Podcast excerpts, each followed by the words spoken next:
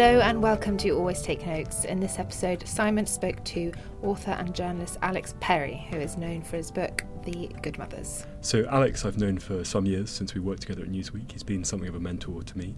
Uh, great to have him on the show. He's got a very varied background. He was a foreign correspondent for Time magazine, he covered the war in Afghanistan, and in recent years, he's gone freelance and moved into writing books and also doing some really interesting TV projects.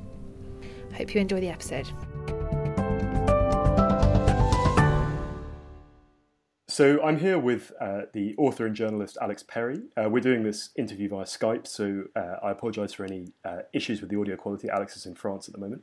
Um, but Alex, it's really great to, to have you on the show. Um, I know you've been a supporter of Always Take Notes for, for a long time. I was wondering if we could start by talking a bit about your, your early life and your uh, initial interest in, in kind of writing and journalism and, and literary, uh, literary affairs. Where did that come from?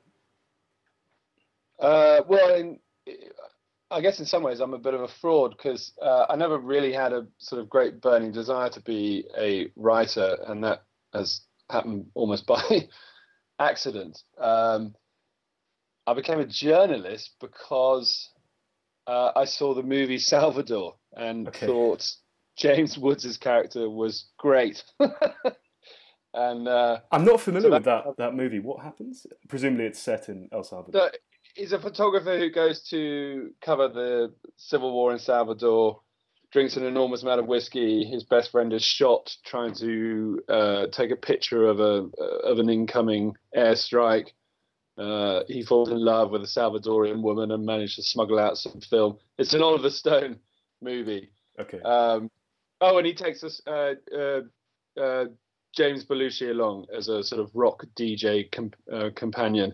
Okay. Um, it just looked fantastic to me. And I, you know, I, it, it, I just saw it at a moment when I was trying to decide what to do with my life, and, and that looked great. and then how how did you go about actually making your entry to journalism? Well, so obviously, immediately I went to work for the Great Yarmouth Mercury, which okay. seemed to be, you know, the direct, the most direct route I could find. Right. Uh, no, I, I went to Cardiff, did that course for a year, and the only job I could get was on the Great Yarmouth Mercury um, on seven thousand pounds a year, where um, which was which was slightly brilliant, paying us that little because it meant we couldn't actually afford a train ticket to London. Okay. So I was there for two and a half years, and um, but it did it, that did teach me a lot, and there was uh, Great Yarmouth. I don't know if you know it. Um, it's a seaside resort that died decades ago, about half a century ago, actually. Yeah. And now fills all its guest houses with uh, people on benefits. Um, and in the nice county of Norfolk, um, it was our job to come up with all the crime.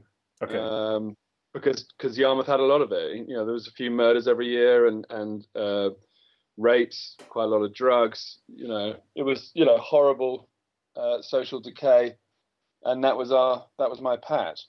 And was um, it was um, it clear this this was what sort of mid late nineties that this that you're doing? Early nineties, mate. Yeah. Okay. Okay.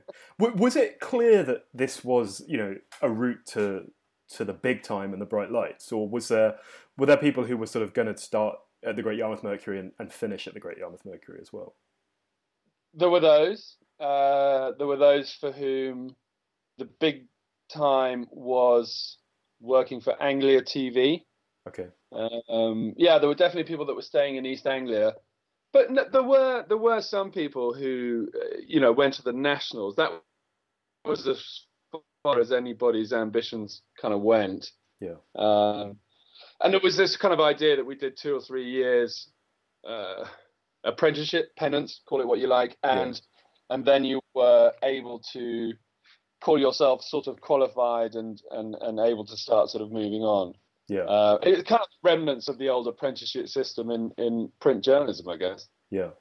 And didn't you have a, a spell at teletext as well in your in your yeah. career? yeah.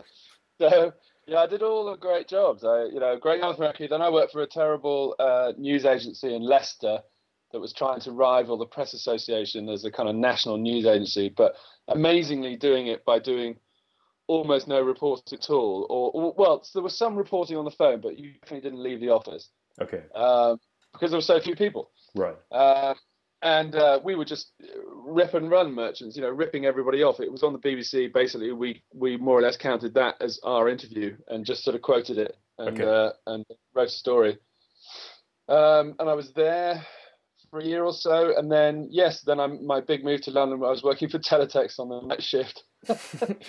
um, which, for those that don't know, it was kind of like an early version of the internet on your TV. You could get you could get text stories on uh, basically on the size of a TV screen. That meant you could you you were limited to three sentences actually for an entire story, and Okay. and there was no way of justifying the text. Um, you know, you couldn't squash it or expand it. You had to get the letters exactly right to be able to fit on the screen. That was a, a real art. Um, and then, yeah, five years of all those cruddy jobs, I, I managed to get a job at um, Agence France Presse, the French news agency, as a, as a reporter, and they took their beat to include, uh, from the London office, to include Northern Ireland and actually all the British territories in the Caribbean as well. So th- that Okay. was that was kind of my start, really, in, in, in what I wanted to do. And um, yeah, foreign trips came. I mean, my first assignment overseas was to go and cover a, a, a volcano in Montserrat in the Caribbean, Okay. um, which was just amazing. And, and what, during that time that you were doing your apprenticeship or, or you know penance or whatever one would phrase it, did did any of the, the sort of desire did, did that kind of bright you know excitement at doing this that you had got from that film and so forth did that flame stay alive or did it you know what was your Oh yeah, no, very much so. And then and then I think I began to realise that it might actually be possible to get there if if if you know if I kept kind of plugging away at it and, and kept focus on the prize. Um, and AFP was was one way to. I mean, wire copy is not the most interesting to write a lot of the time, but it it did get me around. Yeah. Um, and I moved with them to Hong Kong okay. um, as a as an editor on the desk. But you know, I got a few assignments. I went and covered a an earthquake in Taiwan and uh, the handover of Macau to China. Um, so yeah, I, I, it was it was step by step by step. And then in while I was in Hong Kong, I joined Time Magazine, and um, with very good, very lucky timing, Yeah. uh, just before 9/11, and and that was the Asia office of Time Magazine. Afghanistan was in their patch, and and I, I you know, although I was the the very much the junior reporter, there was a there was a rather elderly reporter who was sent to Afghanistan and really didn't want to be there, Mhm. and I literally on my knees persuaded my editor to to allow me to replace him. okay Um, that, I guess that you know, if I my career was definitely slow, and this is t- this is ten years in by by then. But if I had a break at any point, that was my break. Sure. And can we talk about this extraordinary story that, that you send over about from from Afghanistan in late 2001? I, I don't want to mispronounce it, but Qala, the, the, the prison break piece. Jangi. Yeah. How Yeah. did how did this all this all come about? So uh, again, I mean, an enormous amount of luck. Um, I was in Uz- Uzbekistan on the on the Afghan border with with about 250 other journalists. Um, I'd been friends with a um, a French guy who had his own slightly extraordinary story. He'd been selling shampoo for L'Oreal in Uzbekistan, and when the war started, uh, just decided that the, the the journalism looked more fun. Okay. And um, uh, uh, but Damien was one of the most charming people you'll ever meet. I mean, he he. So on the border was this completely intransigent Uzbek press chief who was not going to let anybody do anything that they wanted, particularly across the border. But you know, while everyone else sort of fumed and kicked the door and whatever, Damien took him out for dinner, Mhm. and uh, and the guy offered him a few places on this barge that was the, the border between Uzbekistan, Uzbekistan and Afghanistan is a river, Yeah. and uh, Damien offered a few sort of seats on a barge that was delivering some grain across. And the idea was that we covered the the, the, the great sort of munificence of the Uzbek people sending grain to the poor, starving people of Afghanistan. And I got one of those spots, and of course, you know, as soon as it touched land on the other side, I just walked off Okay. into Afghanistan. Okay. And um, you know, I mean, you've covered a few war zones yourself. You know, they're never quite as dangerous as everybody makes out, and as your imagination uh, you know, conjures up. And I walked out of this small sort of port facility, found a taxi, and more or less said, "Take to the war." And okay. um, and that was it. I was uh, yeah, it, it, was slightly amazing. That's all it took really to be first man into northern Afghanistan, and I had the whole thing to myself for about two weeks. What what happened to the man from L'Oreal? Uh, he's, I'm still in touch with him. Okay. he he caught up with me um, a little bit later. He was unfortunately he was with a French crew that didn't want to go, even though they had the opportunity. Okay. Um, but um, he made up for it later. I um, I got because he was working for a TV crew. I got hold of some film um, that was immensely valuable. It was the it showed Mike Spann, who was the CIA agent uh, and the first American to be killed in Afghanistan, hmm. um, interrogating John Walker Lindh, who was the American Taliban. Yeah. Um, this, I, I, think, probably my bosses at the time were were trying to who were trying to sort of well, we were also, you know, early days of the internet. I didn't quite realize what video might mean to the website of Time magazine, so I just passed it over to my friend, who promptly sold it for fifty-five thousand dollars to every broadcaster in the world. and and how did you end up at this? It was a prison break, basically. That was the the yeah happened. Yeah. yeah so so the, um, in northern Afghanistan, it was falling pretty rapidly. The special forces had done, the American special forces and a few Brits had done an incredible job linking up with uh, Northern Alliance, particularly uh, General Dostum, mm-hmm. and they'd swept through most of Afghanistan, uh, well, most of northern Afghanistan, and there were they'd taken a lot of prisoners, about eight or nine thousand, but they'd sifted them, and there were about 400 that were thought to be of interest to CIA types. Uh, you know, basically foreigners. Mm-hmm. Um, but they had taken these 400 people to this old fort in the middle of the desert, shoved them into the into the dungeons. They hadn't bothered to disarm them. Um, there was there was no order to it. They put minimal guards on them. And a few days later, when they brought them all out 400 of them to be interrogated by two CIA guys guarded by about 20 people. You know, unsurprisingly, the these these Taliban slash Al Qaeda suspects rose up and, and started a rebellion inside this prison fort, and um, and that battle went on for about a week. And where were um, you while this was going on? Well, I, I, again, you know, I mean, just show, I mean, I, I was just blessed with luck at this point. I, everyone was by then a few, uh, you know, there were, there were maybe sort of 20 reporters around. They're all charging off, as far from memory, to Kunduz. For me, working for a weekly, I reckon that there was no point doing what everybody else was doing. So I was on my way south to go and look at uh, a sort of straight American airstrike.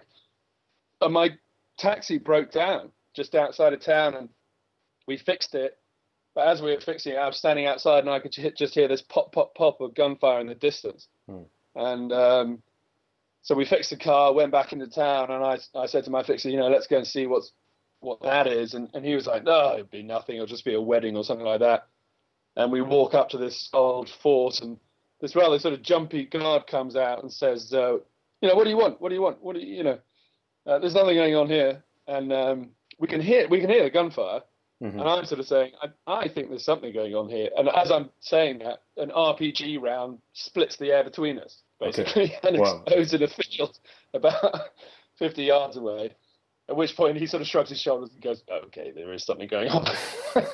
and um, yeah, and they let us in. And it was, you know, th- that first early stage of a battle. I mean, this never happened to me. You know, later in, in the in the twenty years later that you you come across a battle as it's beginning, but that was the one time I managed to do that. And and as a battle is beginning, it's complete chaos, mm. and everyone's got far better things to do than than take care of some reporter. So we had sort of freedom really to sort of walk around, talk to people, say, you know, first of all to gauge what was safe and what wasn't, and then sort of kind of find our various spots where we could sit and observe and reasonably safely and, and, and kind of record the progress of this battle. And a lot has, has kind of been discussed in the time since then about you know young young journalists, particularly freelancers, which I suppose you weren't at that time, but people going into uh, combat or other danger zones. You know, as as kind of young people with fairly limited experience, and you know, for some it really works out, and some it doesn't. What are your kind of thoughts on on that kind of thing, and how how one should approach that kind of work? Look, I mean, it worked out for me. Um, you know, I survived. There was a there was a, a, friend of mine who was shot in the chest and survived. You know, walked ten yards from where I'd been sitting, hmm. um, and I wrote a story that won several awards and got included in uh, best American something uh, reporting or writing. Anyway, some kind of yeah. anthology, and it and it kind of established me really. I mean, you know, um, in fact, it still goes on to this day. I, I, get asked to sort of take part in kind of historical documentaries and so on, but you know, as you say, I wasn't freelance. I was staff at Time Magazine, but I had zero training. I yeah. didn't have a flak jacket. My sat phone had broken almost as soon as I picked it up. Mm-hmm. Um, and I had no, I would say I had no idea what I was doing. Yeah. Um, and you know, Tess, my wife, will tell you that I picked up a decent dose of PTSD from from, from that as well. Just just being for three or four days in very close proximity to, to people killing each other was was well at the time it was an incredibly adrenalizing electric experience but it was it was extremely hard to come down off that you know yeah. for, for, for, several years um, so yeah, I mean, I would say even the the richest um, staff positions uh, at that stage, Time Magazine was a hugely profitable magazine. Hmm. They had no idea what they were doing. I yeah. had no idea what I was doing, but they put no work into prep. They didn't, you know. I mean, later I went to Iraq and they, you know, instead of a flak vest, they gave me a skateboard vest. Okay. You know, which, which, which, might save you from a bit of nasty chafing if you fall off your board. You know, it's, yeah. it's you know, it, it, so I think I think all media was woefully out of practice at war, to be yeah. honest, and um, and they didn't they didn't address it quickly enough after after that initial sort of uh, hail of fire, and, and, and for years afterwards, yeah, they, they, they were you know the whole the whole thing was woefully substandard, and it and it was you got through these things or you didn't, largely based on luck. And how were you able to physically file your story as well? If your your sat phone had broken, how did you get your copy out? So, well, my my sat phone was able to do voice but not text. So okay. I I dictated. Okay. Um, you know, at, at, some point I found myself basically dictating trench, while the guy next to me you know, fired off clip after clip of his AK. Okay. Um, and um, actually, it was weird that my that was, you know, I'm being quite rude about Time Magazine, but that there was a very good editorial decision then. Whoever on the other end just took that absolutely verbatim and put it out yeah. with the noise of gunfire, with my slightly hysterical laughing every now and then. Yeah. And um, it was a very actually weirdly, even though I had nothing to do with with writing it, that's one of my sort of the things I'm most proud of. It just it really it's really a, a visceral piece of reporting. You're right there in the trenches as as as everything happens. You know? Yeah, it's very it's very powerful. I mean, did it feel as well that you had some in some cases or in some way reached a, an aspect or a level of journalism that was what you had wanted to do? Perhaps you know the, the Salvador kind of thing after all that yeah. No, it did. It did. I mean, I you know, and I was slightly pinching myself. You know, this is what I wanted. It it you know, I've amazingly, you know, I've I've I've got to where I want to be, and you know, even more amazingly, um, it hasn't let me down. You know, it's exactly. It turns out to be exactly what I wanted. I absolutely loved it. Yeah. Um, you know, and it totally changed my life. Um, and it it was everything I, I wanted it to be. It wasn't a false god, you know. It was. Yeah. I mean, I would say the only downside to that was was you know I I I ran after war for a good sort of ten years, if not more, after that. Um, just just going for that experience. Actually, you know, in the end, I worked out that the experience that I'd had that first time, it was never going to get. It was never going to be that again. Okay. There was just so many flukes uh, involved in, in being in precisely the right time, a number of different times, uh, you know, and the, and the, the, right moment and the right place. That you know, for the rest of my career, I was always doing aftermath, or sometimes you know years afterwards. Yeah. Um, so yeah, no, it, it, it, totally fulfilled all my expectations, even exceeded them. Um, but it was. Um, sorry. Yeah, can we can we talk then about the years that followed? So you you then were a staff foreign correspondent for Time in in India yeah. and, in, and in Africa. I mean, did it? I suppose in retrospect, it's easy to sort of regard that as something of like the end of an era of, of these staff foreign correspondent roles. For obviously, some of them still exist for the New York Times and, and so forth. But did it did it feel like this was something that was going to go on forever, or did it? Could you see no, change? I, I, I, knew from the beginning that it was slightly doomed, um, and my thought process was simply, you know, I'm going to ride this strange torpedo all the way to the end. Yeah. Um, you know, just see how long it lasts. And in the end, it lasted quite a long time. You know, I did after Afghanistan, I, I, got the bureau chief job in India. That was five years, and then I got the bureau chief job in Africa. That was 8 mm-hmm. um, there are, I think, about two or three foreign correspondents at Time Magazine still. Actually, mm-hmm. I quit um, when they started to ask me to do it on the on the phone. You know, can you this story in Congo? Can you can you do it on the phone? Well, no, you can't do it on the phone. Mm. You know that you've got you've really got to go. They haven't got the phone coverage in, in Congo.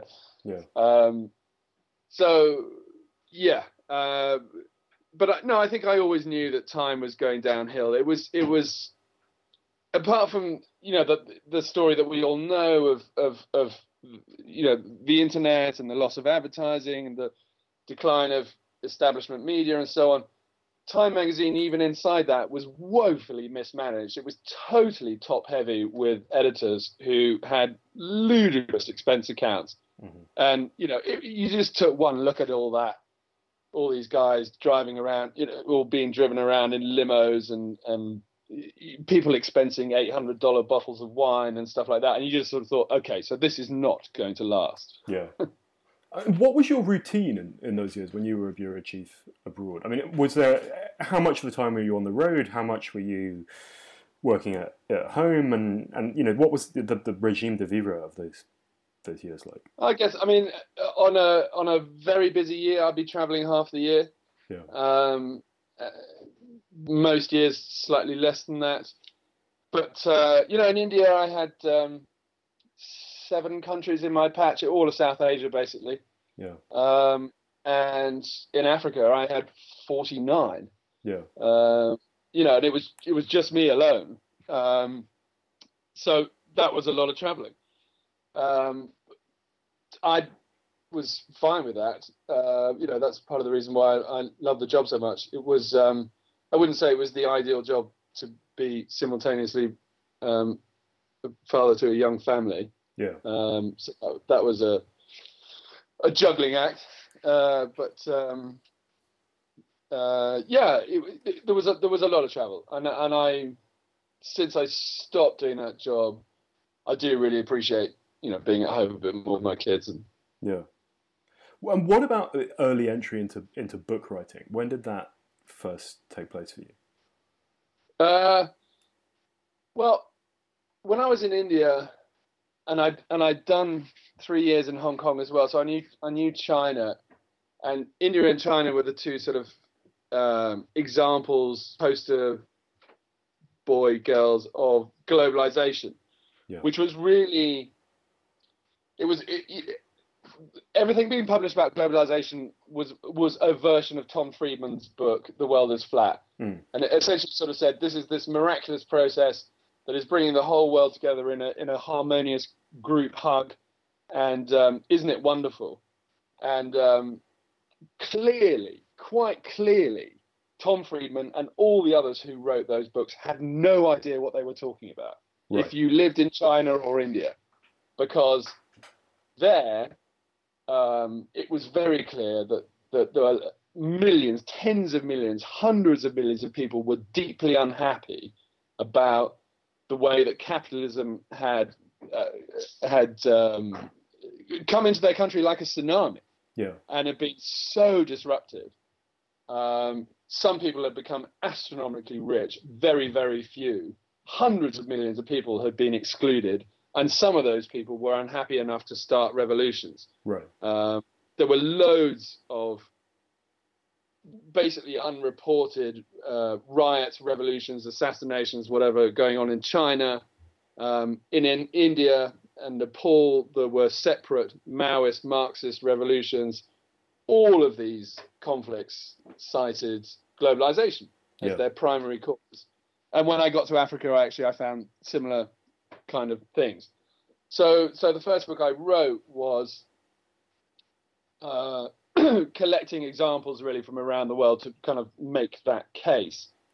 I, in hindsight now, my first book, I would say, I, th- I think the idea is actually the argument stands up, and in many ways, Brexit, Trump, and the rest of it is is is still part of that story. You know, I, I spent a lot of time sort of saying, well, when people get this pissed off, they tend to move to extremes, and you tend to get ex, you know extreme left, extreme right reactions. Yeah. Well, you know, you kind of see that with with Brexit and Trump and and and Marine Le Pen, say, or, or you know, the German far right party or the Italian government. So, I, in some ways, I feel like the West, Europe, and the States is now finally catching up actually to what's been going on in the rest of the world for 20 years. Yeah. Um, having said all of that, as the, you know, the argument is valid. I don't think I wrote that book particularly well. Um, and what, know, what, what were the mechanics of sort of agent and publisher and stuff like that for at that stage for you? Agent, I found through one of my editors at Time, um, who made an introduction. Um, it was a very weird relationship I had with that agent. I never actually met them. Okay. Um, they weren't quite sure. You know, I, I, was hoping for a kind of back and forth as to what, how we would conceptualize this book. The one thing they did to, I, I wrote it initially all about India, mm-hmm. and, and they wrote back sort of saying, well, mm, that's going to be hard to sell. Can you make it about the world? right. And I sort of stupidly, I sort of said, sure. and, uh, um, so pulled in sort of some reporting from China. I did some some more reporting, pulled in a bit of reporting from Africa. I think actually I could have executed it as as to to be a good book. With I, I think I had the reporting, but I, I did not have the writing skill to be able to do it. To structure, structure mainly was my problem. And uh, you know, as as as some agents are, you know, they they they secured a deal for it um, and just disappeared. Never heard from them again. Yeah. And uh, and so you're completely alone with this process. And and, and I had editors at, at the publishers who also, you know, minimal contact type people. I mean, I, I filed the manuscript hoping that this was kind of a first draft, and that there would be much rolling up of sleeves and back and forth, months and months of rewriting and so on. And actually, I just got a one-word email reply saying "brilliant," and that was it. Good. Okay. Yeah. Very worrying. Nine months later, it was published. You know. Yeah. Uh, and it wasn't brilliant. It was it was something that I would really like to have rewritten several times. oh, we'll come back to the, the, the more recent books in a minute, but I wanted to talk about the kind of yeah you the post uh, post Time magazine period. So so Newsweek and then moving moving yeah. into freelance, and, and obviously to say that I I worked with Alex at Newsweek, so we, we know each other from from that period. But how yeah how did that that transition all work? Well, I, I quit Time. I had a, I had a book contract for my third book. Um, well, I had one in the offing. I knew I, I was pretty sure we were going to land one for a, a big Africa book.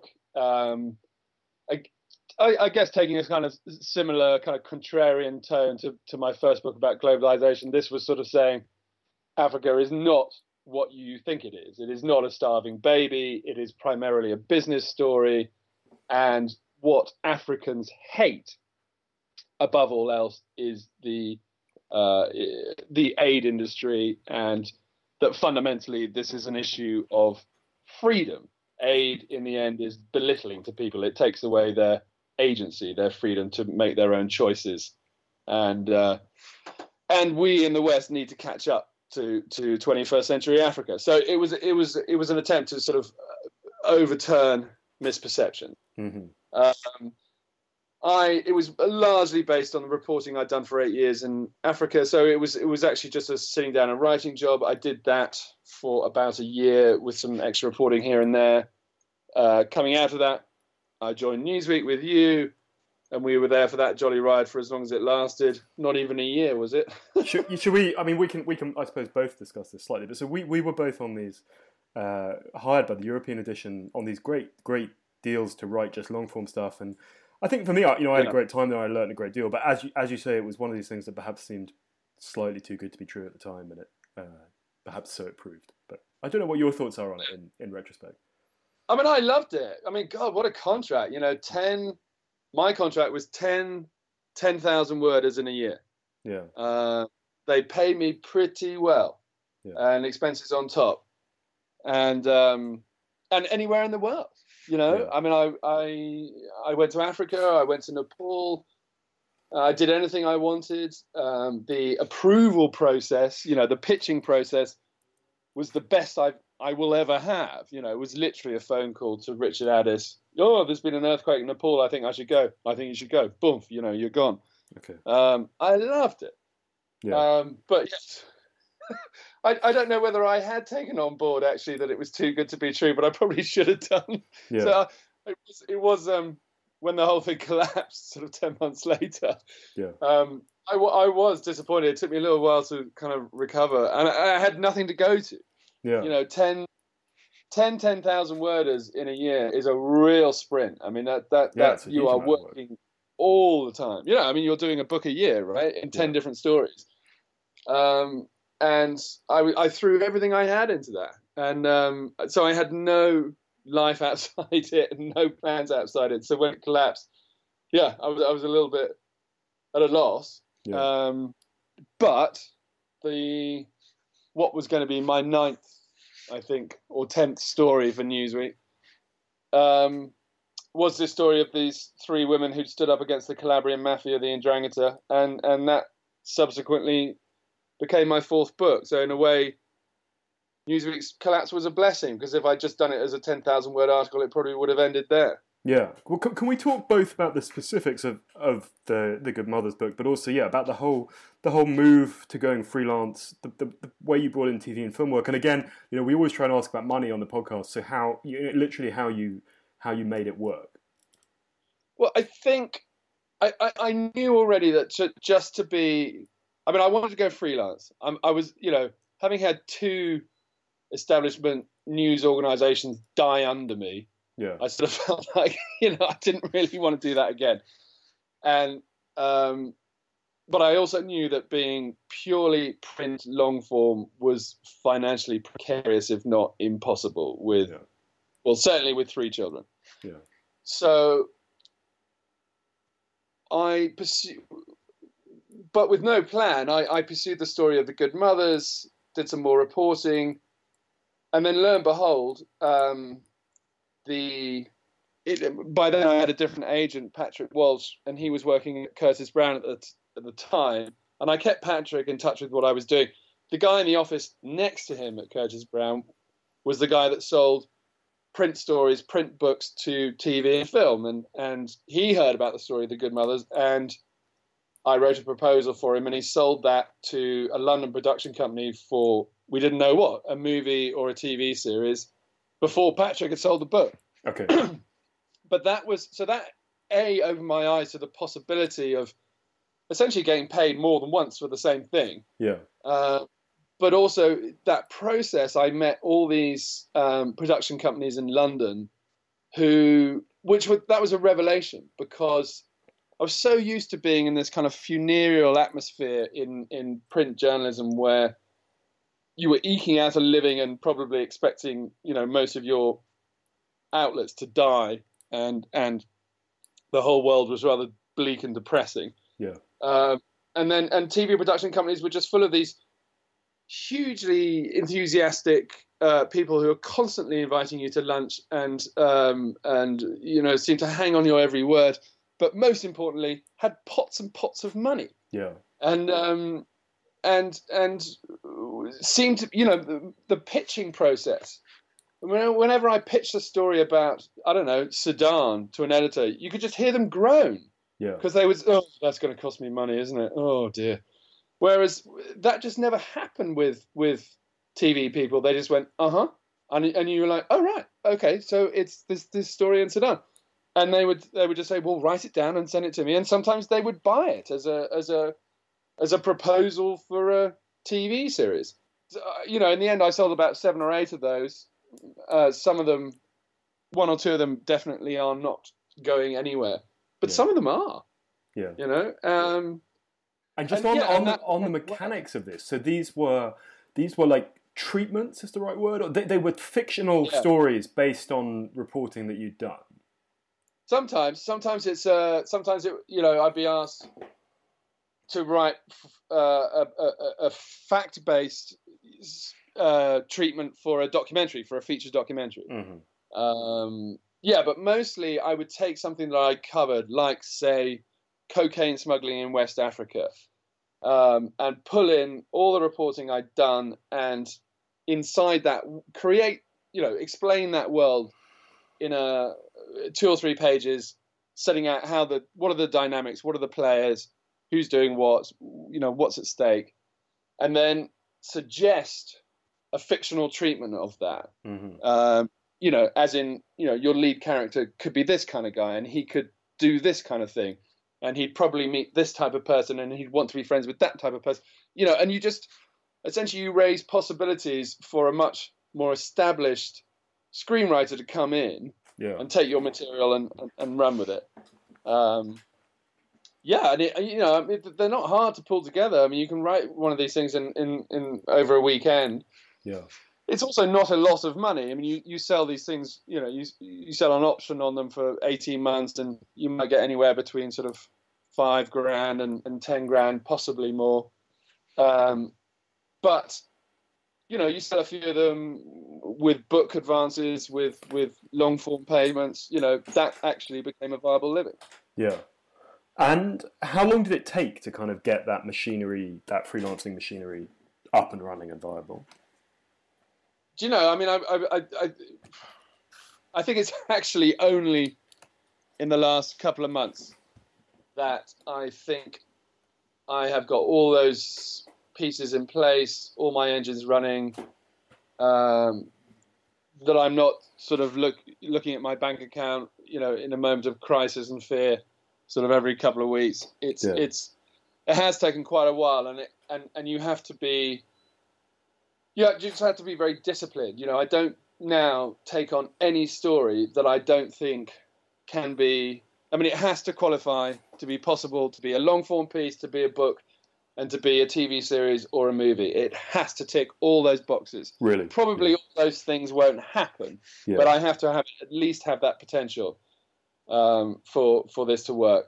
And if it does have that, um, then it's a go. And, and and so I'm I'm very very picky into what I take on because if you know if you if you're going to be doing all these different things, actually it's going to be a year or two of your life.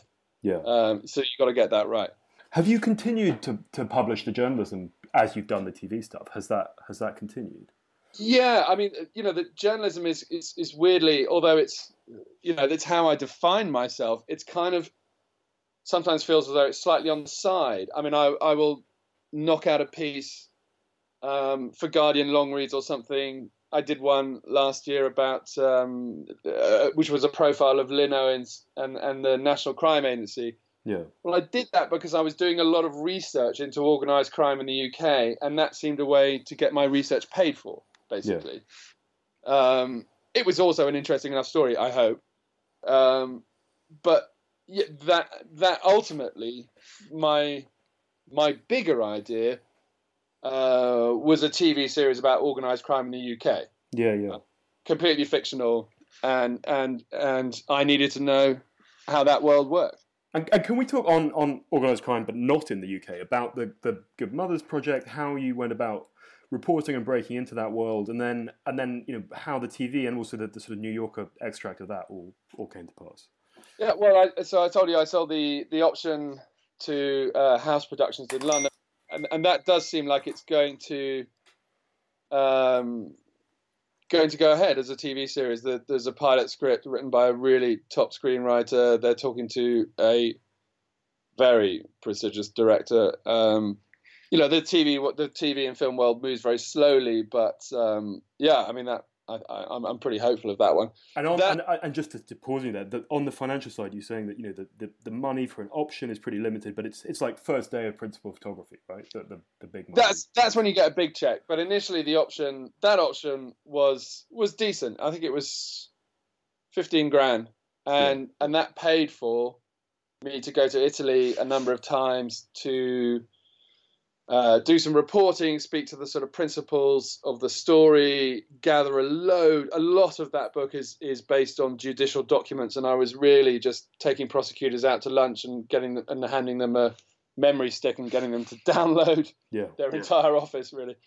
Um, and uh, and then taking and, and then so my process was taking all that documentation, pushing it through Google Translate, which took a, uh, you know an age, and then picking out what was the most interesting stuff and sending it to um, a kind of UN level translator in, in Italy. Yeah. Um, and that it was, yeah. I mean, um, halfway through that process, I did sell the book, um, and so the advance money kept me going there. Um, and uh, Patrick, my agent, managed to sell um, editions to I think five or six European countries, which is little small money, you know, but it but it but it all adds up. Yeah. Um, yeah, and and and I mean that I have to say that whole process of writing and reporting that book and, and seeing it released, things were precarious financially. Yeah. Um, but since then, I've picked up sort of, uh, you know, a number of other projects that have all begun to overlap. I mean, I, I you know, the whole thing with with books and TV, you you got to realize that it, they're a nightmare in terms of cash flow because it's often you sign a contract but you don't get your last payment until three years later. Yeah. So you've had this awful period where you seem to have a lot of work but nobody's paid you, and yeah. and that can be ruinous. You know, I'm I'm now over that, uh, which is why it's a bit more free sailing for me right now. I mean, it's interesting. There seems to be a kind of increasing discussion in the freelance world. I don't know if you've seen this about you know trying to get news organisations to to not just pay on publication, right? To to put money up front and and to do all of that. And that's the I certainly yeah. think that's a very laudable thing because, as you say, it's not necessarily the the amounts. It's it's the cash flow that's the the pivotal thing to making it work, right? Oh yeah, well you know particularly you know this kind of stuff that you and I do. You know, going I'm I'm doing a story at the moment um, on John Chau, the the um, yeah the missing well the missionary that was killed in India. Yeah. Well, that involves flying to India and the US. Expenses are going to be seven or eight grand. Yeah. You know, that's I've, I've got to fund that, um, and that does feel oh, well. I'm used to it, but um, uh, it's never felt fair. Yeah. And can we can we talk about the the sniper project as well? How how that came about and how that kind of work uh, there it compares to the other the other type? Well, so that so that's a ghostwriting project. Um, someone who found his way to Patrick, my agent, um, a young Kurdish guy who escaped from Iran to the UK, became a British citizen, and then went back to Syria and fought as a sniper. Right. Uh, and was part of a very small group of snipers who essentially stopped ISIS. I mean, inside I think we all know the, the broad story of how ISIS was on a seemingly an unstoppable roll, and then it certainly wasn't. Yeah. Uh, you know, suddenly it wasn't, and it was retreating. Well, they were stopped in a particular town uh, called Kobani uh, on the Turkish-Syrian border, and inside that five-month battle, there were five snipers who shot two thousand people. Right. Uh, I mean, absolutely extraordinary, and and this guy was one of them. So, but it was my job to, you know, he wanted to do a book. He English is not his first language, and he'd never written anything before. So, I got together with him through Patrick, and he came down to to my house in Hampshire for about a year, and I essentially just downloaded his story from him in an mm-hmm. interview, and then and then wrote it. Um, it's a it's a really interesting experience ghostwriting. You know, it's it's it's such a I found it such an enormous relief to take any byline out of work. You know, any kind of ego or I always loathe that kind of self promotional stuff, and I'm really bad at it as well. I'm really awkward at it, and so not to have to do any of that and actually to put aside yourself completely and assume someone else's voice.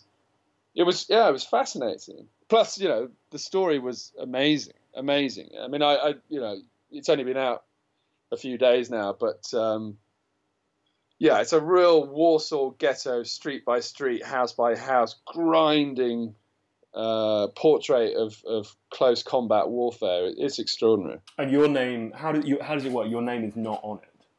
No, he he uh, Azad, the sniper. He asked me when we were finishing, did I want that? And I sort of said to him, you know, it's up to you. Mm-hmm. Um, you know, my contract was with him. He had all the power. Yeah.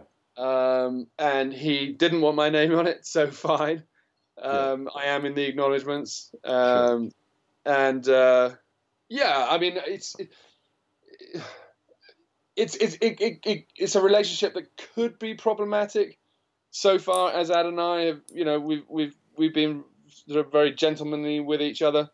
Um, the, the, the book picked up a lovely, heart-stopping quote from John le Carre. Mm. Yeah, yeah, yeah, which, yeah. Seems to, which seems to be about the be about the quality of the writing. So I'm definitely using that. um, but I'm sure Azad will use it too. and and how do you see things going forward from here with juggling the? Do, do you see yourself staying staying as a freelancer, or you know, if if the offer came to go back and work for a big media organization, would you? I don't think so. I mean, I you know, every now and then the, these jobs come up that I would previously have considered dream jobs. I remember a few years ago there was a job at the Washington Post that was essentially, you know, global war correspondent. Uh, you know, the Atlantic was hiring recently, and there seems to be some really juicy jobs there. I just, I don't think so. Yeah. Um, I've, you know, I've had that sort of taste of freedom. My relationship with my editors at, at Time, in particular, was generally strained. I would say.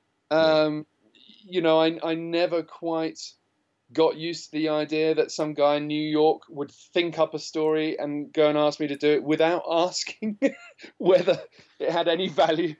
yeah. And, it, you know, and, and sometimes it really obviously did not. Um, I, I, that whole hierarchy I found problematic to telling the truth and problematic to telling good stories. Yeah. Um, and I do relish the freedom I have now to spot something, follow my instincts, develop it, present it as I want it presented, and and you know every now and then uh, get some sort of validation in, in the form of a quote from John le Carre or something, you know. And I think when we last spoke, you were you were sort of dipping your toes into writing a script yourself, right? So sort of moving in the TV world across from yeah from from doing uh, doing original material um, sorry, from doing these kind of these kind of things that then a scriptwriter would work off to write you forward. How how has that been? How's that continued since we last spoke about it? I'm I'm such a beginner in that world. I did I wrote a pilot. I've shown it to very few people. Um, they've been quite nice about it, but I can kind of tell that it's not great.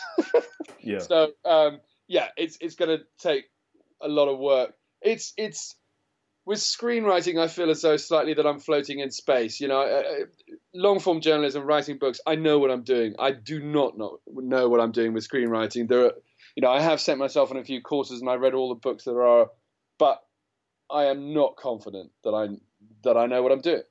Um, is that so, because it's script or is that because it's fiction? Do you think it's like taking the stabilizers off of, of kind of moving, you know, to stuff where, where you, you, you not only can but sort of have to make stuff up?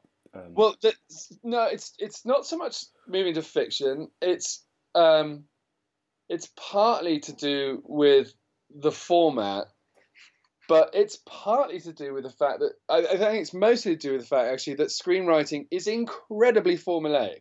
Hmm. There are um, rules about structure f- for the overall arc, for each scene, for each character, for you know, the, and there are beats, and you can pick up any screenwriting book, and they will more or less tell you the same way uh, to structure and write a, a story. And it, and it feels deeply unnatural. And, and, and you know, part of your brain is, is, is sort of thinking, oh, well, this is why all films are formulaic. yeah.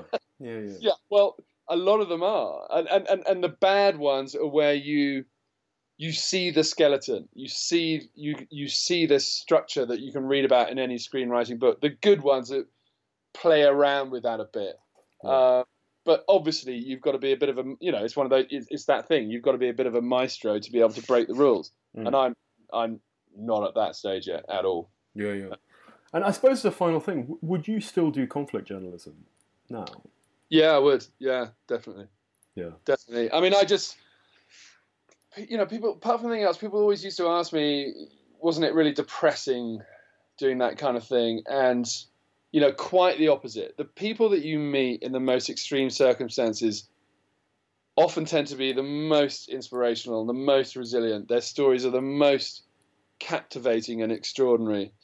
Um, I have no, I, yeah, I certainly don't have the kind of slightly teenage bloodlust that I used to have, which was, which was, you know, I, it, there was definitely, I liked the adrenaline and I liked I like that small little crowd of, of, of reporters that roam the world doing hard stories. Hmm. You know, I'm not part of that anymore, but I do think that you find incredible stories in the in these hard hard places, and uh, and I think that'll always attract me. Yeah. Yeah. Eva, do you feel that having a, a family change your views on on that, on taking risk and stuff like that? You know, probably not nearly as much as it should. By the yeah. time I had a family, though, I would say this that that I knew I, had done quite a few wars, um, and I I suppose I was arrogant enough to to, to to think that I knew what I was doing. Yeah. Um, and and I think my view of of conflict generally is that it's not nearly as dangerous as everybody imagines it might be. Yeah. Um, you know, there are times when it is very extreme, but if I think of the 30 plus wars that I've covered, there's only two or three times actually when I've when I've been in real danger. The rest of the time, I was just as likely to have a car accident, to be honest. Sure, sure. Okay, Alex. Well, we'll um, we'll draw a draw a line on this there. But look, thanks so much for for taking the time. Hello, it's us again with an update from our lives. Ellie, what have you been up to? I've been writing a lot about France for Telegraph. I recently wrote um, an ode to Molière, and now and then I interviewed Leila Slimani, who's a French author, and now I'm writing about the decline of great French cinema. So very interesting. Um, I've been working on uh, various magazine projects, so a couple of Business Week assignments, um, and I've been uh, hanging out at an unnamed radio station for a Guardian long read. So, all very interesting. Ooh. Anyway, this has been Always Take Notes, hosted by me, Simon Akam. And me, Eleanor Halls. Our producer is Nicola Keane. Zara Hankier handles our social media. And our uh, score is by Jess Danheiser, and our graphic design is by James Edgar. You can find us on Twitter at uh, Take Notes Always or on Instagram at Always Take Notes. And we'd love it if you would rate and review the podcast on iTunes. And if you like what we're doing, if you fancied contributing to our crowdfunding campaign on Patreon, that would also be great. Many thanks. Thank you.